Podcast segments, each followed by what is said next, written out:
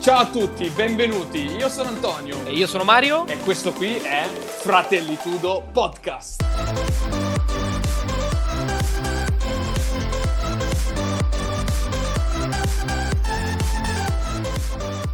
Ciao a tutti e bentornati a Fratelli Tudo Podcast.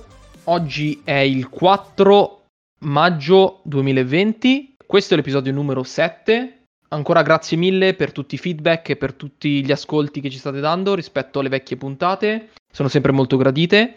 Oggi l'argomento invece è sport versus e-sport. Per prima cosa andiamo a commentare una notizia che è abbastanza nuova, che è uscita questo... durante questa, questa settimana, settimana scorsa, che è appunto quella di uh, Alessandro Romagnoli, il difensore uh, del Milan, che ha partecipato domenica scorsa alla Formula 1 virtuale che è stata appunto lanciata a causa del coronavirus e insieme a lui anche altri host e altri youtuber molto famosi hanno partecipato appunto a questa competizione virtuale tra cui questi c'era anche Ciro Immobile l'attaccante um, sempre calciatore italiano uh, Anto cosa ne pensi di questa idea della Formula 1 virtuale?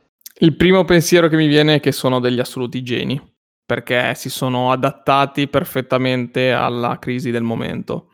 In un momento dove tutte le attività sportive, tutte le attività diciamo, musicali, insomma qualsiasi cosa venga fatto all'aperto in aggregazione è stato cancellato, rimandato, a data da destinarsi, perché non sappiamo bene quando determinate cose potranno ricominciare, la Formula 1 ha deciso di adattarsi immediatamente e tenere incollate le persone con delle gare sportive fatte tramite i vari giochi di Formula 1 appunto online o comunque in console. Questa è un'idea fantastica, dimostra adattamento, dimostra visione, dimostra che hanno capito benissimo che il mondo sta cambiando, che non bisogna essere radicati e rimanere eh, fermi alle proprie idee. Cioè non è detto che se una persona eh, è piaccia andare a vedere la, la, corsa direttamente in pista, poi non gli piaccia guardarlo comunque a casa, una corsa anche digitale.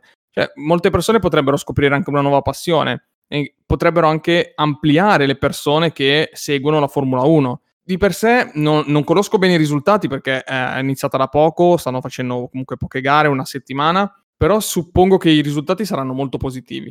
Saranno molto positivi perché puoi appunto catturare un pool di persone molto più ampio, permettere a tutti di, di guardarla senza problemi. Ci sono anche appunto persone che corrono che non sono completamente piloti, magari sono altre persone dello spettacolo, e in più hai la possibilità di agganciare molti più sponsor, perché qualsiasi persona potrebbe piazzare una pubblicità nel, nella live del, della Formula 1 online. Quindi la mia, la mia opinione è totalmente positiva. Chiaro che non si può per nulla paragonare la sensazione di andare a ascoltare il rumore di un motore dal rumore di un motore in digitale sul, sul computer, sullo schermo. Io ricordo ancora quando tanti anni fa sono andato a vedere le prove libere a Monza della Formula 1, quando ancora i motori erano eh, non silenziati, quindi erano molto potenti. Vi assicuro che è una di, di quelle sensazioni che ti rimane, ti rimane impressa il, il suono del, di una Formula 1 che ti sfreccia davanti. Però il tempo cambia le cose cambiano e bisogna sapersi adattare. Se non ti adatti, rimani indietro e rimani fermo. Sì, esatto. Per chi non se ne intende o magari non sa di cosa stiamo parlando, introduco brevemente che cos'è la Formula 1 virtuale. Sostanzialmente la Formula 1, proprio la categoria e il franchise, ha deciso di spostare tutte le sue gare online a causa del coronavirus. Online cosa vuol dire? Che semplicemente ha creato tramite appunto una piattaforma e il videogioco ufficiale di Formula 1 del 2019, ha sostanzialmente creato un nuovo circuito delle gare che si dovevano tenere nei posti correnti, quindi nelle varie tappe al solito, solo che piuttosto che giocarle, quindi piuttosto che gareggiare direttamente sul posto, come avrebbero fatto con le loro macchine, eccetera, i piloti in totale sicurezza gareggiano da casa con tutto l'assoluto necessario, quindi il volante, i pedali, tutto il resto, come se fossero effettivamente all'interno di una macchina. Quindi quello che mio fratello dice a livello di genialità è il fatto che comunque siano riusciti ad unire le due cose, la, la virtualità e comunque lo stare all'interno di una macchina. Poi hanno utilizzato appunto il, gli host, le star, ovviamente del web e non del web, per poter potenziare, diciamo, totalmente questo che potrebbe essere il, il fenomeno nuovo all'interno del, dell'online. Sono ogni domenica disponibili su tutte le loro piattaforme, quindi su, su YouTube, su Twitch e su Facebook direttamente in live, potete vederle anche eh, gratuitamente. Quindi in realtà hanno trasformato poi quello che era magari la, la pay TV in qualcosa di nuovo, anche in questo senso. Però il punto è, in un futuro riusciremo a sostituire la virtualità, quindi il fisico, diciamo, con la virtualità. Come, come diceva mio fratello, fisicamente vedere una Formula 1 live è tutta un'altra cosa, piuttosto che vederla al computer. Per cui, secondo me, il passo è ancora molto molto lungo. Ci vorrà sicuramente del tempo, però se pensiamo anche a quello che i film ci fanno vedere o i libri che parlano del futuro ci fanno immaginare, non è mm, scontato pensare a una possibile realtà virtuale. Comunque la, lo sport della Formula 1 è sempre stato riconosciuto come uno degli sport anche più pericolosi perché tantissime persone sono morte guidando un'auto. Nel 2020 ci sono tanti mezzi di sicurezza, hanno diminuito appunto il motore, hanno fatto diverse cose sulla scocca per tenere tutto in sicurezza, però magari nel 2500, non lo so, nel 3000 non si potrà permettere la morte di una persona per guida eh, di un'auto della Formula 1, magari non si, non si, potrà neanche guidare più ufficialmente, ci sarà una legge che impedirà di guidare, non lo so, e allora si verrà a creare quella che è la realtà virtuale. Quindi quello che possiamo fare adesso è goderci quello, quello che possiamo, insomma se c'è qualche appassionato di Formula 1 dal vivo che si goda questo momento, perché più avanti andremo, secondo me, determinati tipi di sport che diventano molto pericolosi verranno limitati anche proprio per questa sorta di motivo etico che inizia a essere un po' più preponderante. Passiamo al secondo articolo che abbiamo letto. Eh, era notizia di quest'anno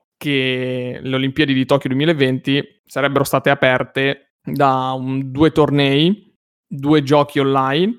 Uno è Street Fighter e l'altro è Rocket League. Questi due giochi non avrebbero fatto parte dei giochi olimpici, però avrebbero la, avrebbero uh, partecipato all'apertura di quello che sarebbe stato uh, Tokyo 2020. Ripeto, i giochi sarebbero stati Street Fighter e, Ro- e Rocket League. Per chi non li conosce, Street Fighter, vabbè, fa- dovrebbe essere famoso, comunque è un gioco picchiaduro, quindi personaggi che si picchiano fra di loro. E Rocket League invece è una specie di calcio con le macchine. Io personalmente parlando non sono né appassionato di Street Fighter né di Rocket League, non trovo divertente vedere queste cose, però capisco il perché l'abbiano fatto. L'hanno fatto perché sono giochi molto semplici da guardare, nel senso vedi due personaggi che si picchiano e le macchine che devono fare gol con la palla. Sono giochi facili da capire, qualsiasi persona l'avrebbe potuto vedere e magari qualcuno si sarebbe anche iniziato ad appassionare ai giochi, diciamo, online, appunto. Il mio primissimo parere è che non, non sono sicuro avrebbe funzionato così bene perché purtroppo questi due tipi di giochi non sono neanche così eh, magari seguiti e non sono neanche così competitivi dal mio punto di vista. Poi magari Mario mi smentirà. Io avrei preferito che avessero scelto dei giochi appunto magari più complessi da seguire, però uh, che avrebbero magari suscitato, non so, dell'interesse in determinate persone. È chiaro che non puoi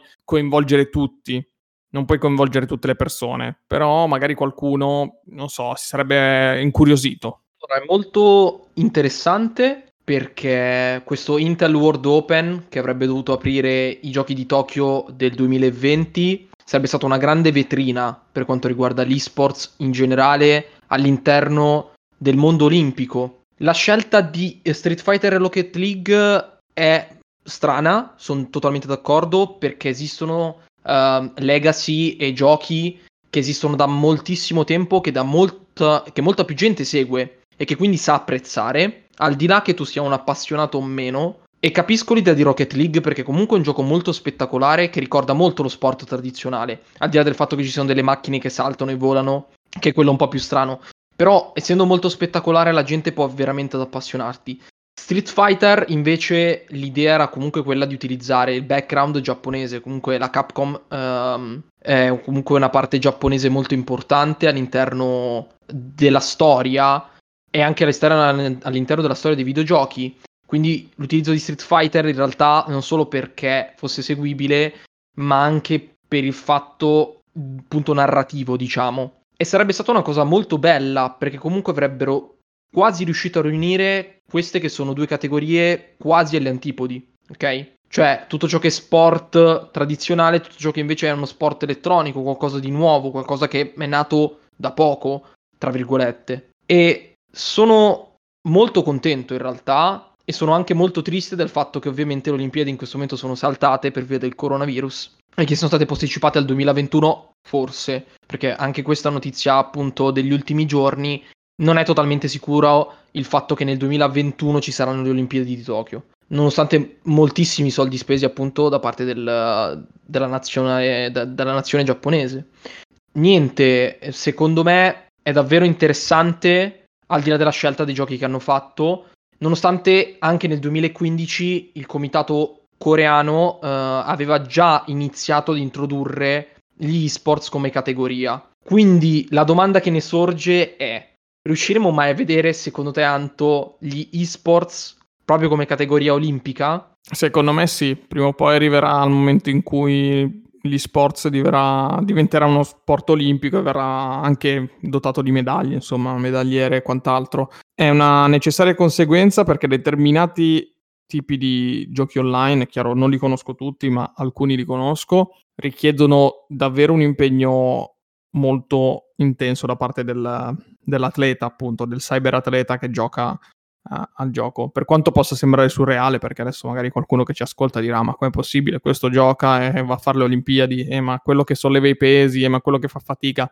Insomma, l'atleta comunque online deve allenarsi per poter giocare al meglio. Adesso non entro nei dettagli, magari ne parliamo dopo, però questo permetterà di riconoscere appunto gli atleti come, come qualsiasi altro atleta, cioè come un nuotatore, eh, anche un ragazzo che gioca a FIFA online si deve allenare per poter giocare a FIFA online. Sembra assurdo, lo so, attualmente c'è una sorta di blocco mentale comunque globale su questa cosa, prima o poi lo vedremo a medaglia.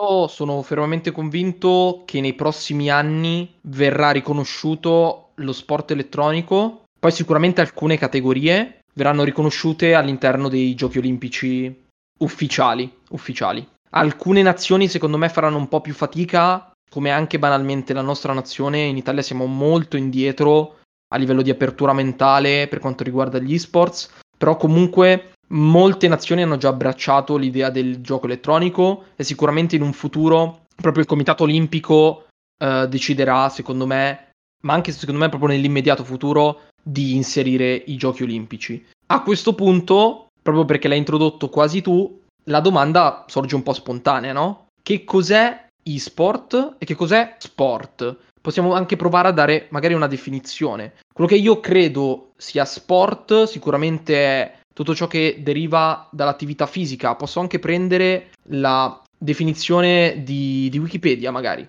che dice che lo sport è l'insieme di attività motorie che impegna a livello agonistico oppure esercizio le capacità psicofisiche dell'atleta, che svolge disciplina con finalità amatoriale oppure di professione. Questa definizione è abbastanza specifica, ma anche abbastanza aperta in generale a quello che potrebbe fisicamente essere sport vero e proprio e quindi anche riconosciuto all'interno della disciplina olimpica. Quello che io invece credo sia e-sports sia appunto sia quindi l'allenamento, l'attività fisica fatta all'interno di un gioco elettronico, di una piattaforma equa uguale per tutti e che comporti una coordinazione occhio-mano costante all'interno del gioco. Questo è quello che credo io. Che è una definizione che prendo in prestito da eh, nostro amico Riccardo Vicius Zanocchio, lo chiamo amico, in realtà non lo conosco, che abbiamo citato nella scorsa puntata, eh, essendo anche lui un ex cyberatleta. Anto, dacci tu la tua definizione di esports. Allora, per quanto riguarda sport, direi che meglio di Wikipedia nessuno lo sa, quindi eh, confido che Wikipedia abbia ragione. Per quello che riguarda i sports, per me è una semplice definizione di gioco elettronico competitivo, quindi un gioco che sia online o comunque dedicato tramite schermo, insomma computer, che sia competitivo, quindi che ci sia un minimo di competizione, che ci sia una persona che vinca o che ci sia una persona che perda. Questo perché credo fortemente appunto che l'atleta, cyberatleta, debba comunque allenarsi per eh, sviluppare determinati tipi di skill che non siano strettamente legate poi solo alla, alla coordinazione occhio-mano, ma molto più anche legate alla psicologia. Perché un, un cyberatleta deve essere anche bravo a scegliere, eh, fare decisioni in fretta, prendere eh, spunto, prendere iniziative, deve essere anche veloce eh, col ragionamento, deve essere logico, deve essere impulsivo, insomma, deve sviluppare anche tantissimi ambiti del cervello che in un altro sport non puoi fare. Ad esempio, in pallavolo è uno sport di squadra, ci sono degli schemi, non è che puoi fare quello che vuoi, non è che puoi prendere iniziativa e mh, mm, tirare un calcio alla palla o prenderlo, cioè n- non puoi fare determinate cose, mentre nei giochi online tendenzialmente, anche se sono di squadra, l'iniziativa della persona, quindi la capacità anche di leadership della persona, potrebbe anche svoltare completamente una partita. Io penso a un po' di giochi che ho in mente, ma non mi viene in mente altri giochi, che, a parte quelli di squadra, insomma, che non, che non sia vera questa affermazione. Quindi i giochi sportivi forse sono eh, sportivi fisici, quindi il calcio, il basket, la pallavolo, sì, hanno delle persone che eccellono, ma non, non hanno questo, uh, questa libertà di psicologia, insomma, par- parliamo proprio a livello mentale. Eh, sei sempre costretto da schemi. Non so se avete visto altri documentari, insomma, oppure approfondito eh, come funziona una partita di basket, come funziona una partita di, di pallavolo o di calcio. Insomma, c'è l'allenatore che per quanto sembra che non faccia tanto, in verità impone degli schemi di gioco, impone dei movimenti, insomma una partita è completamente studiata. A livello agonistico le partite sono studiatissime, anche il nuotatore, il nuoto, anche se è uno sport singolo, è, è, è studiato ogni, singolo, uh, ogni singola bracciata, ogni singolo respiro.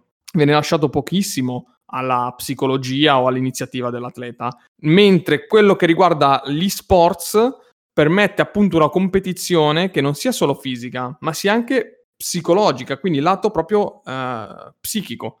Io la credo un po' più restringente, appunto l'idea della coordinazione occhio-mano fa sì che non tutti i giochi competitivi online siano definiti e-sports. Per il semplice fatto che esistono giochi come giochi di carte, esistono giochi come gli scacchi online che secondo me non possono definirsi e-sports, non perché non creino una determinata eh, attività fisica o um, una determinata psicologia, come dicevi tu, anzi, probabilmente gli scacchi sono il gioco principe della psicologia, ma la mancanza di quella coordinazione occhio-mano fa sì che sia semplicemente, o possiamo dirlo, un gioco online, non un esports, quindi non una piattaforma competitiva. Molti giochi di carte la problematica non è la coordinazione occhio-mano o il fattore psicologico, quanto al fatto che non siano equi, quindi il fattore eh, diciamo eh, randomico, eh, la casualità non rende equa la piattaforma.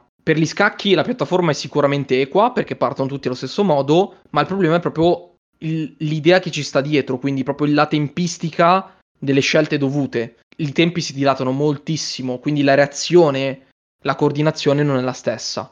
Quello che io credo siano il principe dell'esport, ad esempio, siano giochi come gli FPS, quindi i first person shooter, quelli che consistono comunque nel giochi di squadra o giochi singoli che consistono appunto nello sparare in prima persona al proprio nemico. Perché anche quelli sono quasi sempre piattaforma equa, quindi tutti allo stesso spawn, tutti con le stesse armi vince chi è più effettivamente skillato, quindi chi ha più skill, chi è più bravo. L'esempio invece che faccio molto spesso quando una persona mi chiede uh, no, non è possibile che un gioco elettronico sia, sia, definito sport, perché lo sport è attività fisica, lo sport è alzare pesi, lo sport è, muovere, è muoverti. L'esempio che faccio sempre è la carabina. La carabina che è definito uno degli sport olimpici che viene anche molto spesso trasmesso in televisione, nel quale l'atleta fisicamente sta fermo il 99% del, dell'esercizio fisico, anzi deve stare il più fermo possibile, perché per poter sparare esattamente perfetto deve controllare ogni tipo di sua respirazione, movimento, eccetera, in modo tale da riuscire a centrare esattamente il centro. E lì dici, ma lì l'attività fisica dov'è? Lì lo sforzo, lo sforzo c'è sicuramente, lì mh, il movimento, l'essere all'aperto, diciamo, qualsiasi cosa a livello di sport tradizionale che te lo fa riconoscere, quindi proprio il movimento, il sudore, l'attività fisica, eccetera, non c'è. Eppure, perché è definito sport? Questo è il punto, perché comunque all'interno della carabina c'è una coordinazione occhio-mano che forse è la più importante in assoluto, perché devi saper premere il grilletto esattamente nel punto in cui sai che farà centro. Secondo me fa sempre parte comunque di un grosso retaggio appunto globale, insomma, culturale. Di per sé eh, la carabina si, si, trascina da quello che un tempo veniva chiamata la caccia, eh, quello che un tempo facevano i cavalieri, i re loro, nelle loro tenute, poi si è trascinata avanti con, eh, diventando uno sport, diventando riconosciuto. Quindi questo cosa voglio dire? Che attualmente la situazione è questa, ci dividiamo in un mondo dove gli sport stanno arrivando a essere molto più importanti e gli sport tradizionali alcuni vengono anche dimenticati perché ci sono alcuni sport che chi se li guarda più, insomma. Questo perché le generazioni cambiano, le generazioni crescono e se vent'anni fa gli sports non li conosceva nessuno, adesso quelle persone che hanno 25 anni, 30 anni, gli sports sanno benissimo cosa sono e iniziano a guardarli. Persone che preferiscono guardare una partita di eh, Dota, League of Legends, Counter-Strike, Fortnite, invece che guardarsi una partita di basket e una partita di calcio. Qual è la differenza? Non, non cambia assolutamente nulla, a meno che tu non mi paragoni andare allo stadio e andare a vedere una partita eh, di e-sport, allora sì, lì c'è una grossa differenza e lo posso assolutamente confermare, nulla di, di torto. Ma se devo stare a casa, dietro uno schermo, a guardare una partita di calcio e guardare una partita di Dota, League of Legends, non, non, c'è tutta questa differenza. E cosa succederà negli anni? Che i ragazzi di adesso, anche più giovani di noi, diventeranno sempre più appassionati comunque ai giochi elettronici perché sono più accessibili. Perché un tempo, eh, se, quando ero piccolo io, mi ricordo alle elementari, tutti dicevano cosa volevi fare da grande il calciatore. Adesso i ragazzini cosa vogliono fare da grandi? Lo youtuber. Cambiano punti, i punti di riferimento, cambia la cultura. Quindi noi stessi, questo dico, dico, questo perché noi stessi dobbiamo adattarci. Cioè non dobbiamo stupirci se poi eh, manderanno in televisione appunto le partite di FIFA 2019 invece che la partita di calcio dei calciatori. È il cambiamento, bisogna semplicemente coglierlo, interiorizzarlo e arrivare prima che che, eh, che arrivi lui. Se, se, arrivi prima del cambiamento, arrivi preparato. Ma gli sports, da, da, da dove nascono? Chi è, che, chi è, che, ha iniziato tutta questa storia, Mario? Allora, possiamo fare un piccolo recap di quello che è la storia degli esports e quindi la storia del competitivo su, su gioco elettronico. Eh, I giochi elettronici sicuramente nascono all'interno dei, dei cabinati o comunque delle vecchissime tipologie di sale giochi, ok? Quindi già nel 1972 a, nella Stanford University c'è stata la primissima competizione al mondo di esports, definita appunto da Rolling Stones, dove si giocava Space War, un vecchissimo gioco per cabinato, e già si iniziavano a vincere dei montepremi. Successivamente l'Atari, sempre casa produttrice di videogiochi, ha creato Space Invaders e ha creato un torneo di Space Invaders. Quindi nell'80 a cui parliamo. Nell'83 ci sono stati le varie creazioni. C'è stata la creazione della nazionale di videogiochi americana nell'83, 1983. Nel 90 c'è il primo campionato mondiale della Nintendo. Nel 1997 si crea appunto la, la Cyber Professional League, che è forse una delle leghe professionistiche che sono sempre esistite e che tuttora abbiamo perso un po' per colpa della crisi. Nel 2000 viene fondata l'Associazione Coreana dei Videogiochi a Seoul. Nel 2002 a New York viene inaugurato il primo campionato di videogiochi. E poi successivamente nel 2011 e adesso nel 2018 attraverso la piattaforma Twitch TV viene proprio creata la sezione eSports, quindi tutto ciò che viene categorizzato come eSports e, pos- e puoi vederlo gratuitamente. Quindi gli eSports sono sempre esistiti e soprattutto con l'avvento di internet hanno aumentato la loro potenza, la loro capacità di espressione. Ma comunque parliamo che già nel 72 parliamo di tornei, quindi non hanno la storia ovviamente di, di un'Olimpiade, perché parliamo dei tempi antichissimi, questo è assolutamente vero, però ormai sono quasi 50 anni che esistono gli esports ed è forse ora il momento di fare addirittura questo passo successivo e riuscire a introdurlo all'interno di qualcosa di ancora più ufficiale, quindi le Olimpiadi. E poi esistono tornei con montepremi giganteschi. La cosa molto importante è che secondo me fa anche parte dello sport tradizionale è la quantità di investimento che esiste e che gli investitori stanno comunque riconoscendo anche tuttora negli anni 2000 all'interno proprio di quelle che sono le torneistiche. Quello che fa molto specie è che i montepremi all'interno di categorie esports sono davvero davvero molto alti. Ci sono ad esempio tornei di Dota 2, appunto il principale torneo che è l'International di Dota 2, che ha un montepremi spropositato, parliamo di, 300, parliamo di 34 mila dollari o milioni di dollari. Milioni. Milioni di, do- milioni di dollari. Sì, i soldi, i soldi girano e girano parecchio e girano sempre di più appunto per sponsor e investimenti vari. Appunto sono notizie recenti che i vari società sportive calcistiche, vari ex giocatori di basket, eh, NBA, eccetera, comprano eh, appunto eh, squadre di sports per, uh, per portare avanti il loro, il loro progetto. Direi che abbiamo spulciato abbastanza argomenti, siamo arrivati anche abbastanza, abbastanza lunghi, farei un breve ricapitolo di, di quello che eh, è stato discusso. Insomma, part- siamo partiti dalla Formula 1 che è passata online proprio per l'emergenza coronavirus con vari personaggi famosi che corrono.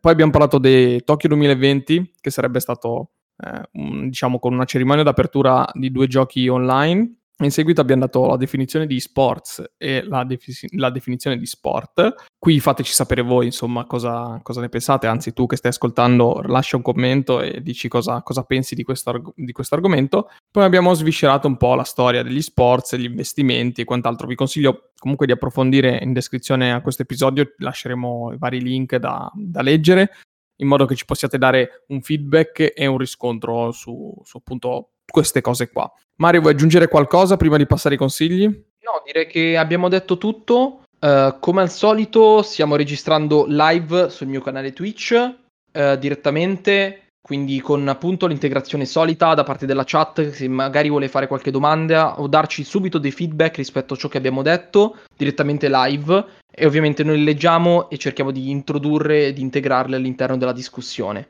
Per il resto direi che abbiamo detto tutto, credo che l'argomento sia davvero molto ampio e che avremmo potuto parlare per tantissimo, anche banalmente delle varie leghe, dei vari tornei, eccetera, ma direi che se no andiamo troppo lunghi, per cui direi che possiamo passare ai consigli. Sì, fateci avere un feedback, facci avere un feedback via mail a fratellitudo.gmail.com oppure sui nostri social, in modo che capiamo se magari fare un secondo episodio e approfondire meglio. Io parto col mio primissimo consiglio è quello di scaricarvi l'applicazione Google Keep oppure Note su iPhone. Queste applicazioni sono molto utili per, diciamo, tenere traccia di idee, se ti viene in mente un'idea e la vuoi scrivere, ma soprattutto per condividerla. In un momento come questo, dove ad esempio eh, in una famiglia deve andare a fare la spesa una sola persona, invece che avere il fogliettino da, da, condividere, uno può scrivere le cose direttamente su questo blocco note come Google Keep o note di, di iPhone e condividerlo con le altre persone in modo che quella persona che va a fare la spesa possa leggere eh, contemporaneamente insomma quello che succede anche eh, un, un'aggiunta all'ultimo. Questo è appunto un consiglio di, di vita pratica che, che, vi do. Seconda cosa vi consiglio di vedere un film che mi è venuto in mente adesso che si chiama Ford vs Ferrari. È un film recente uscito al cinema l'anno scorso nel 2019 e parla appunto della storia eh, della 24 ore di Le Mans, specialmente di una gara specifica dove c'è stato appunto uno scontro tra Ford contro Ferrari. Mi è venuto in mente perché eh, è una di quelle competizioni molto belle da vedere dal vivo, ma anche molto rischiose e molto pericolose, che col tempo sono andate un po' a sparire, no? nessuno le segue più di tanto queste cose, anzi non so neanche se ci sia ancora così tanto fomento per la 24 ore di Le Mans. Vai Mario, a te i consigli. Innanzitutto devo ringraziarti Anto perché sto guardando The Last Dance, capolavoro veramente come serie da parte di Netflix, veramente curatissima e bellissima, quindi appoggio il vecchissimo consiglio, andate a vedere The Last Dance su Netflix. E come consiglio personale invece per questa puntata è eh, utilizzare Twitter. Siamo in Italia e forse Twitter è il social network di minor utilizzo perché noi siamo molto più su Facebook e molto più su Instagram, ma Twitter praticamente lo usa pochissima gente.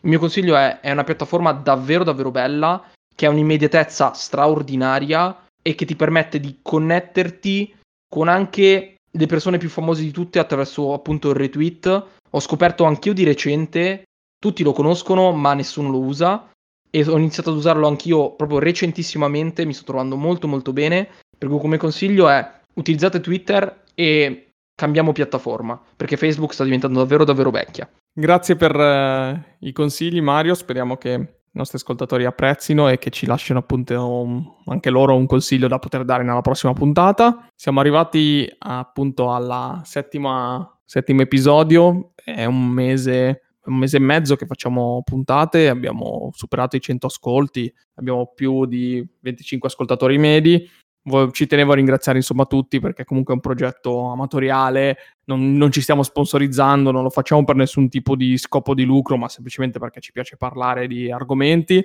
abbiamo deciso appunto di parlarne assieme. Quindi un grazie sentito per, uh, per averci ascoltato e per uh, continuare ad ascoltare il nostro podcast e per essere arrivato fino a qui. Io ti saluto, ciao da Antonio. Ciao da Mario.